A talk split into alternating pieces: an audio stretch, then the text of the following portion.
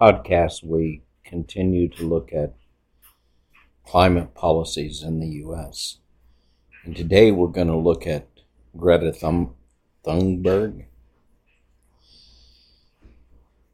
and some of her talks. We're going to start off with a talk. I dare you. How dare you? Precisely, from Greta.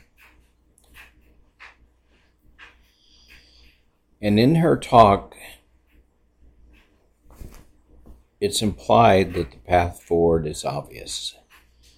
We'll kind of listen to her, and there's a lot of what she said is is good, and the mo- emotion and the wanting to do something. I'm all for it. But there's a series of assumptions embedded in what Greta wants us to do. And I think we need to look at those assumptions and ask ourselves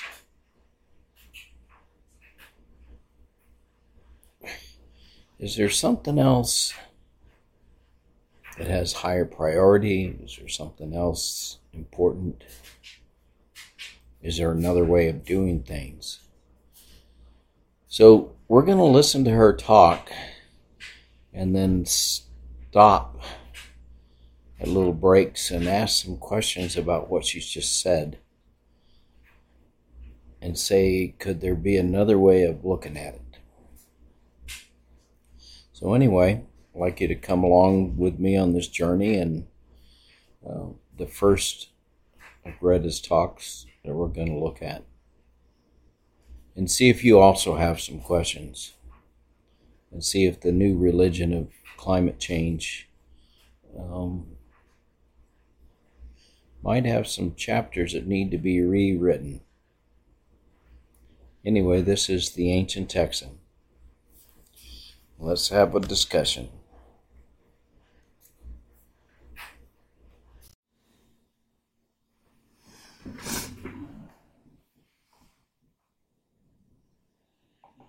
Your first climate strike was a lonely event a little over a year ago, and in the intervening time, you have sparked the interest of millions, literally, of children around the globe demanding action for climate change. What's your message to world leaders today?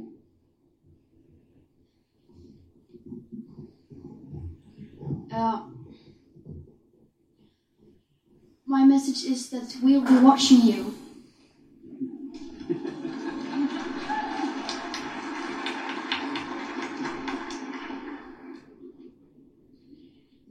Is all wrong. I shouldn't be up here. I should be back in school on the other side of the ocean. Yet you all come to us young people for hope. How dare you! You have stolen my dreams and my childhood with your empty words, and yet I'm one of the lucky ones. People are suffering, people are dying, entire ecosystems are collapsing. We are in the beginning of a mass extinction.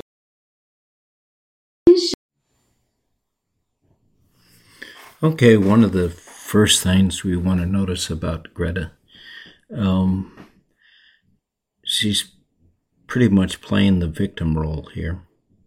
How dare you?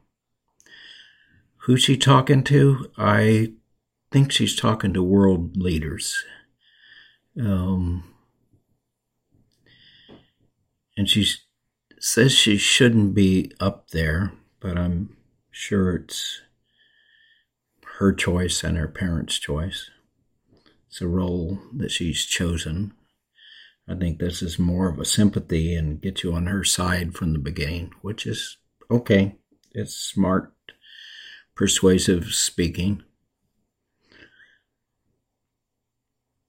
She shouldn't be up there.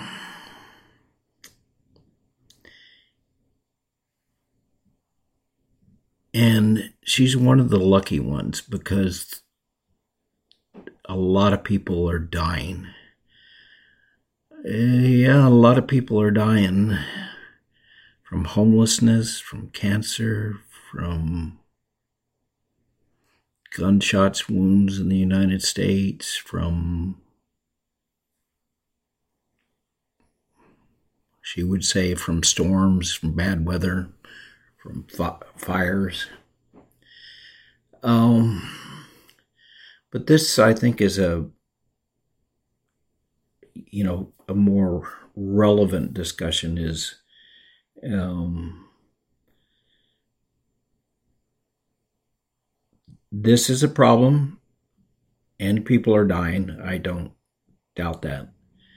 But people are dying from many causes. And so what we have to ask ourselves is is this you know how do, how does this rank in the world of problems that we have not that it's okay and that we don't need to give up on anybody but for us to like jump on this bandwagon, we more or less have to believe that this is this is the right bandwagon to jump on.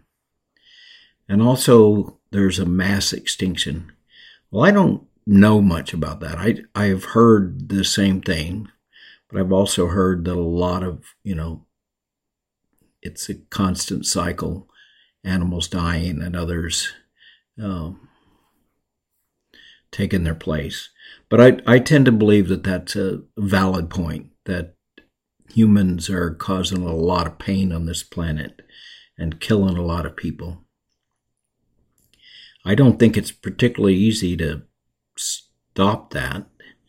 And I don't think there's any one person in charge of the world that can turn that off. And I think just by fixing CO2, um, if if you could turn a magic switch and suck all the CO2 out of the planet in a year, I don't think that would go away. I think that it's more than just, you know, temperature and CO2.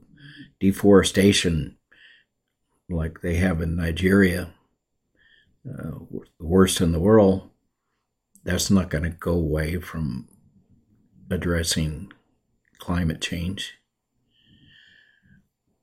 what they're doing with deforestation in Nigeria is part of causing climate change. But I don't even think we can get mad at them. They're poor people trying to stay alive. And I don't think anybody has a magic bullet to turn that off. But let's let's give her the point that, you know, there is a problem. There are humans are killing a lot of things on this planet. So that's her first her first significant point in my mind that there's a mass extinction that someone should do something about. And all you can talk about is money and fairy tales of eternal economic growth. How dare you! Here's one of her better points, although I don't think, um, I think the drama kind of takes away a little bit from the effectiveness. But the myths of eternal economic growth. We are set up on a system of always having more, very materialistic society. And that is incompatible with taking care of the planet, that we just go on forever but how you set a limit on what each person should have and if that's fair and who determines it and how do you deal with the fact that you know india has an average uh, income of like 2000 a month or something and you know we're looking at western societies 30000 to 50,000, 60,000 a month. obviously the 60,000 puts more CO2 into the air than the 2,000, and we're not in any position to deny. So there, there is, and it's more than a myth. We've actually done quite well in raising living standards around the world. So it's not a myth of eternal growth. Now, maybe the eternal word gets in there that, you know, eventually, somewhere in the future. But there's a lot of room for growth, and a lot of people, to be fair, deserve, you know, being above poverty level and, you know, about to starve for food every day of their life, not having good water to drink and seeing their kids. I don't think that's okay. I think that's, you know, coming from their perspective. Uh, I think we we want some more economic growth. So on one hand, it it for the rich, prosperous nation, this might be a good argument that you know enough is enough. Um, I think it's a kind of a weak argument for the planet. And as a whole, there's still a whole lot of people that uh, I believe we should help get up, you know, have a little better life.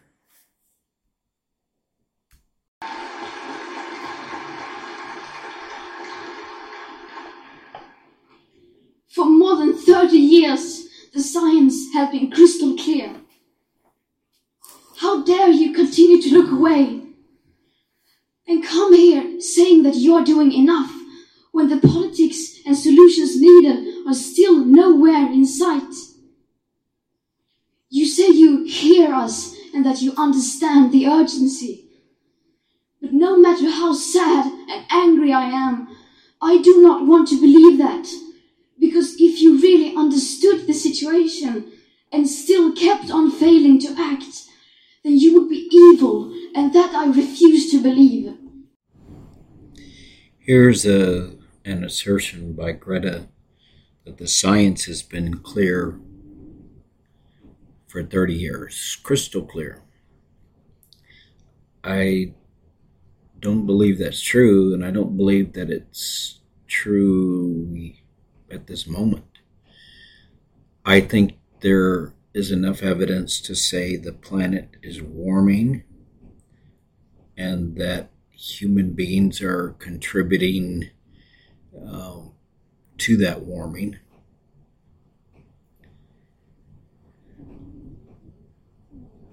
I don't necessarily think, though, that that I think that that that puts global warming on the list of problems, uh, the list of many problems that we have. I don't necessarily think it puts it at the top of the list. I don't think it's an existential crisis. I think an asteroid hitting the Earth is an existential crisis or nuclear war or war in general. And also, it's a very localized thing. Um, existential crisis for Ukrainians is quite different than it is for Americans at the moment. So, I, I think this things are crystal clear, and you have to. She accuses that you know if we really believed it and understood it, as is implied here, is if we understood it as well as she does, um, we would act. Otherwise, we would be evil. I don't th- think that's that cut and dried. I think uh, we could believe it and still fail to act because it's not the highest priority. Now, that's a whole nother discussion, and that's a discussion we should be having. We should be making a list of problems what we need to address in the world and start trying to rank them. Try to get, you know, the top 10 problems facing us in, on this planet and that's affecting the most people and that our efforts could do the most good in alleviating uh, pain and suffering on this planet. For instance, like having vaccines for kids in Africa, and Asia, some of the poorer countries. That's got to be on the list. Homelessness, starvation right now. A lot of people starving right now because of the war in Ukraine. And the right way we're going with our some of our climate solution, there's going to be a lot more people starving. So I, th- I think we need to put them on the list too. So I, I don't I I think this is a particularly weak argument and you know doesn't carry much weight to me. I'm willing to acknowledge it's a mistake mistake. I'm willing to acknowledge it's a problem and put it on the list. I think we have a long way to go here between putting it on the list and where it ranks on the list. I think that discussion hasn't happened yet.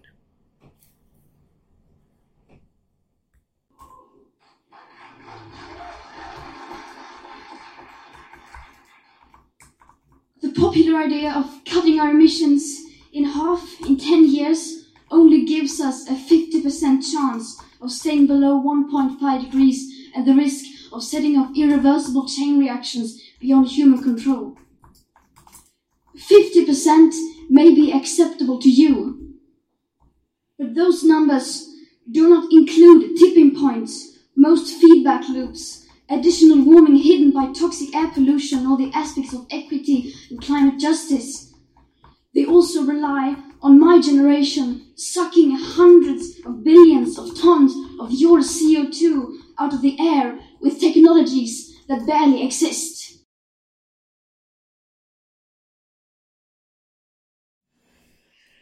Okay, on this uh, little cut, she says the popular idea of cutting emissions in half in 10 years only gives us a 50% chance of avoiding the 1.5 degrees C um, temperature increase. Well, I would say first that's that she's talking about a model. It's not necessarily reality. There is a model there are many models. Some of the models predict this. And I think this is, you know, kind of the middle of the road, what's widely expect, accepted. Um, and then she talks about the risk of irreversible chain reactions and tipping points, feedback loops. Uh, yeah, there's risk of everything. I don't know how big a risk those are, and I don't know if we should panic because I'm pretty sure we're not cutting emissions 50% in the next 10 years. This was 2019, 2029. That's six years from now. No, it's not going to happen. So if if these are reality, we're kind of screwed. I don't think they're necessarily reality, and I don't even think they're necessarily um, probabilities. But is, is, that is she accurately representing um, where the majority, not even the majority of the scientists, is she accurately representing a school of thought that many environmentalists take? The answer, sadly, is probably yes. But there are also groups of environmentalists that would disagree with the majority.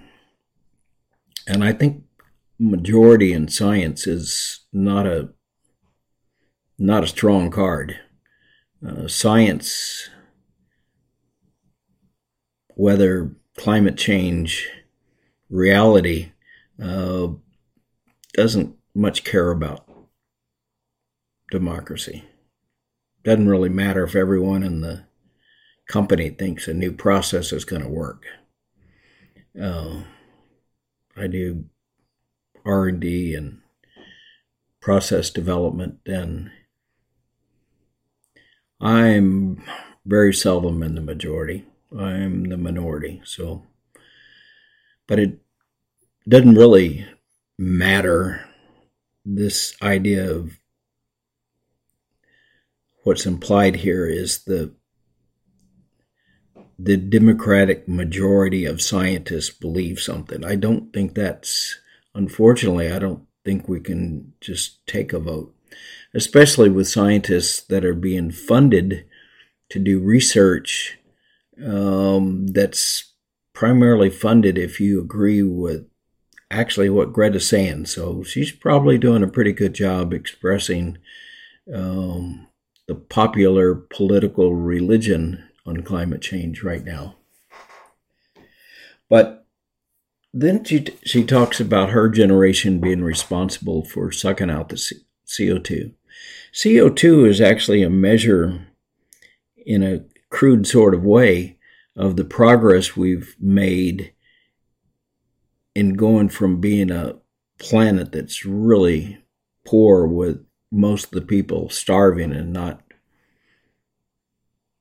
hardly being able to feed themselves and living 30 or 40 years long um, at the beginning of industrialization. That's not that long ago like 1900 type type time period where the majority of people on this planet were really super poor and in that time period yes we put CO2 in the air but we've raised the standard of living, the amount of food available, um, and we've given a lot of people a pretty good life on this planet, myself included. So, yes, someone may have to eventually suck out the CO2, although my guess, my opinion is that we need to put stop putting the CO2 in the air and then let um, the trees and the natural vegetation on this planet uh, take the CO2 out. Um, I cannot ever imagine in my wildest dreams, from an engineering viewpoint, that it's going to be economical to suck CO2 out of the air.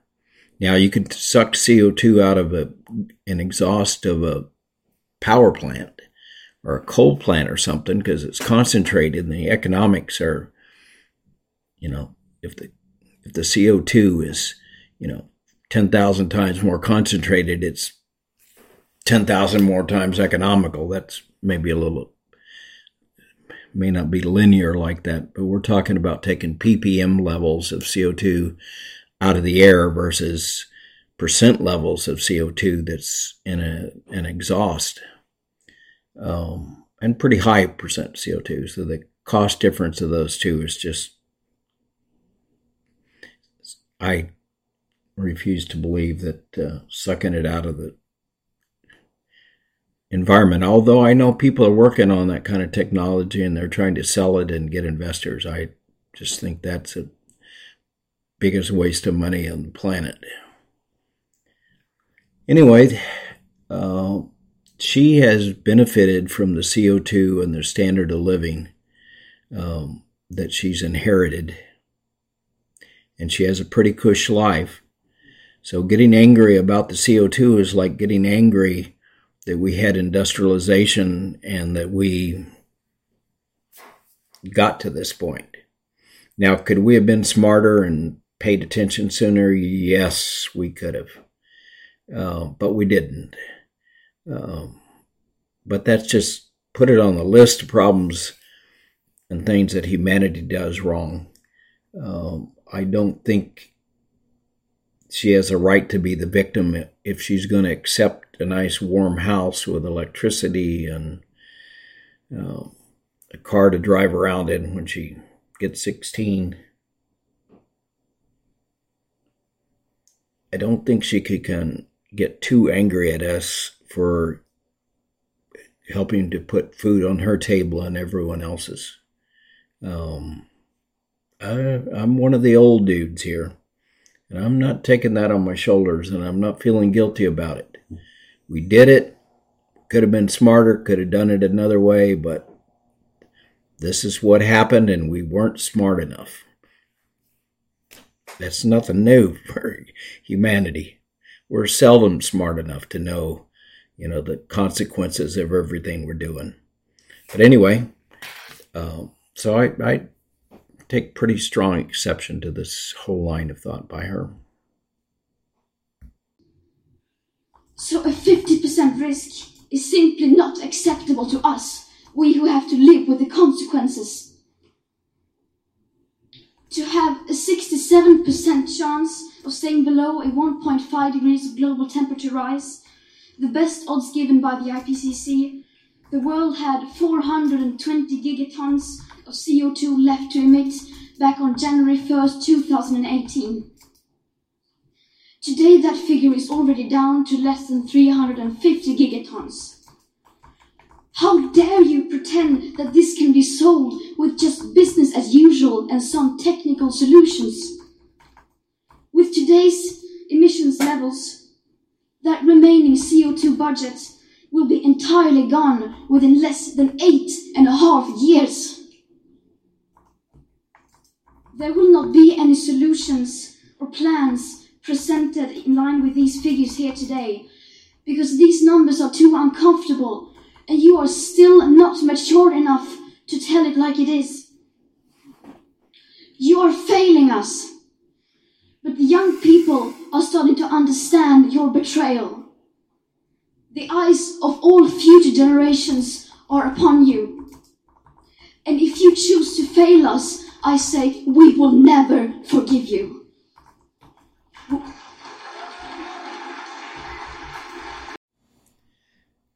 There's some more bookkeeping here um, about CO2 and what's going to happen. Uh, but the general message here is that we are failing her um, and her generation by not taking the problem seriously. Yeah, there is some of that. I mean, I, we we should act as humans should get their act together in a lot of areas, and this is just one of them. Um, so she also makes a couple of comments which I don't quite follow about that we think some technical solution uh, is all that's required. Well, I I think there are a lot of technical solutions. Everything we're doing with with CO2 is technical solutions. I mean, making solar panels and windmills and dams. Those are all technical slash engineering solutions. That's the only kind of solutions I think that we have. Um, are we doing business as as usual? Probably. I mean, I think that's a fair comparison. I think we're a fair comparison, fair statement. Um, we run on a profit, and we think that's the most important thing in the world, and it's not. Um, and it shows up in the climate policies or the lack of climate policies in action, but it shows up everywhere. Um, we do, as human, need to learn that there's something other than profits. I'm, I don't have a problem with that statement. But this is in general just um, beating on the people that are in power. Although I think there needs to be a discussion about, you know, who's responsible for what here moving forward. Um, and the, it it a point made I think we put it on the table. We need to discuss uh, this problem and what we need to do about it, and we've we've been doing that. And we're going to go in future talks and look at a little bit of the uh, Paris climate accords and things that we've agreed to. And I think you're going to find that they're equally lacking in detail. Um, and they're not a very coordinated uh, or engineered approach to addressing climate change. So I I think she's actually doing a pretty accurate job of the, you know, where the world is right now, which actually is pretty scary that this this is like where the world is right now. Um, but it is what it is.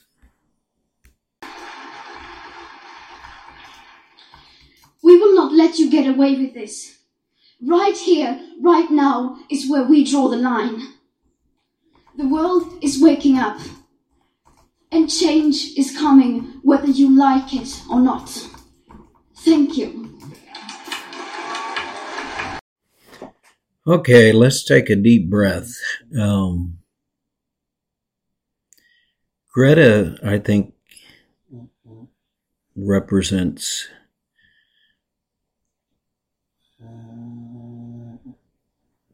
tone of the environmental climate change um, activist. That we that are in charge of the world, which I don't consider myself one of those we's. I think I have opinion and I have a voice, but it's not a very effective a voice, apparently. Guess no one's lining up to ask me what to do about it all. Um, there's a blame that, you know, we need to blame the people that have put the CO2 in the air and that they were irresponsible and they need to take action and stop doing it. Um, and there's an anger at those people. Well, it's asking a lot. It's a it's a big ask. It's, and it's a big ask with not an an, an obvious way to proceed. Um, we've got a lot of magic bullets being floated out there. Electric cars right at the top of the list, and we'll talk about that one day. But uh, they shouldn't be at the top of the list, but they are.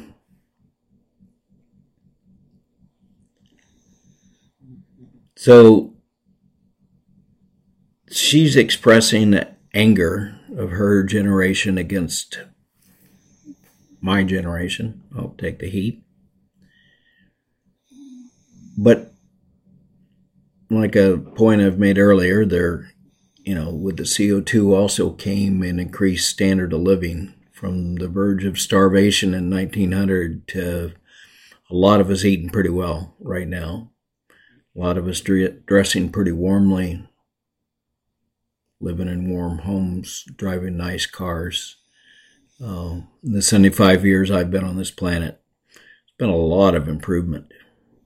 Life is a lot easier We've got problems now that are mostly self induced.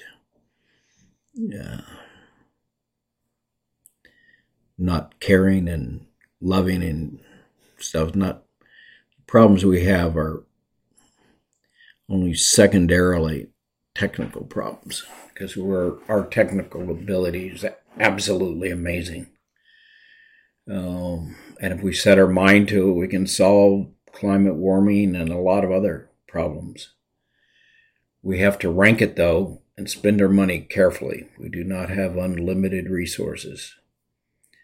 Uh, you have to look at where CO2 is expanding right now with the countries, eight countries in Africa, as we've talked about before, and Indonesia, China,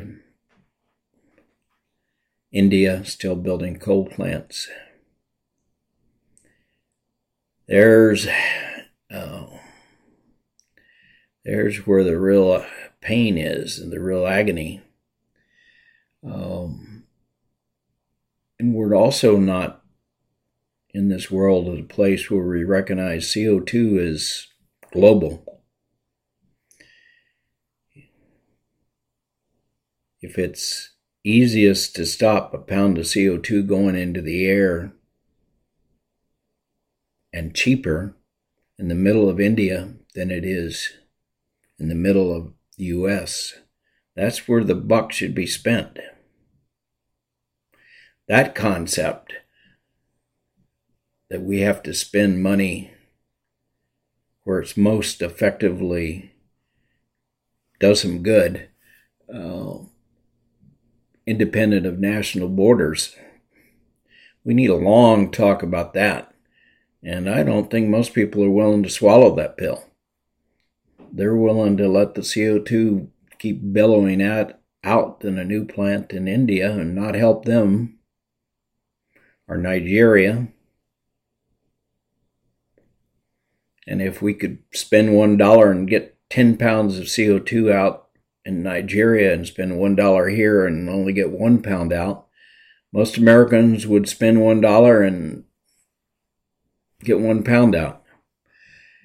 And I think until we cross that bridge, we don't have a chance in hell of solving this problem. So yeah, I understand her anger and frustration, but we got 8 billion people going up to 10 billion over the next uh, couple of decades that we've got to get on the same page and get a master plan. Getting a master plan together is wow, that's hard. Executing that mass that master plan is probably a lot easier than putting it together. And I would argue that our money right now should be spent on putting that master plan together. I mean, some serious engineering studies with countries that are representing different, you know, positions in this wealth structure that exists around our, our planet. From, you know, the lucky ones of us that live in the United States or Canada or some developed country to the those that are cutting down wood in Nigeria and nearly starving to death. Uh, all of our interests have to be represented. And we have to agree on one concept that we're going to spend our dollars as effectively as we can to solve the CO2 problem. If we can't do that, we're going to waste a lot of money and not going to make much project progress.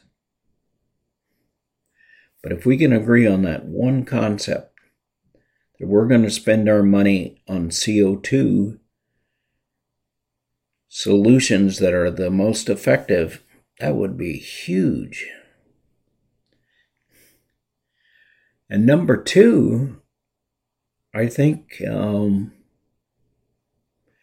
we would need to agree on where the CO2 global warming problem ranks with other problems like nuclear proliferation,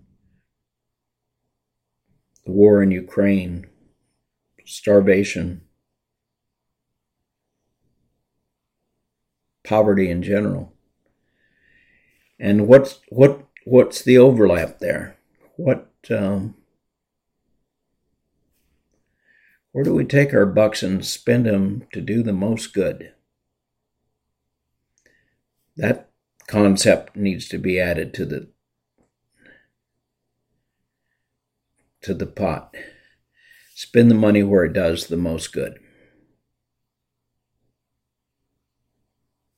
And two, identify where to best spend our money on the CO2 global warming problem. Those two concepts, if we just agreed on the concept, sorting it out, that's a whole nother can of worms. But we first have to agree that we're going to try to spend our money effectively, identify which problems need to be solved, and then systematically, as a planet of caring people, address those problems.